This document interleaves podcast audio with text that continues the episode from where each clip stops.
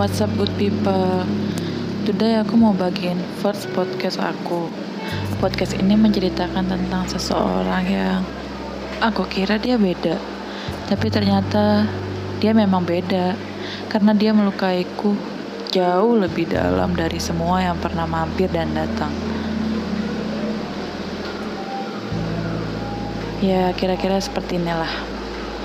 Hai Kamu tahu nggak Kemarin aku ambil libur dan aku berkeliling kota Bekasi. Aku mengintari seluruh tempat yang pernah kita datangi. Bahkan sampai pom bensin yang kita singgahi waktu kita lagi diam-diaman pun aku datangi tau nggak? Sufrik itu aku ternyata First of all, aku cuma mau bilang makasih ke kamu Makasih udah buat aku nggak diantuin sama rasa penasaran aku lagi. Rasa penasaran yang terus-terusan mikir kamu. Kenapa sih berubah banget? Kamu kenapa sih sanggup banget? Kenapa? Tapi sekarang aku udah tahu. Jawabannya simpel kok.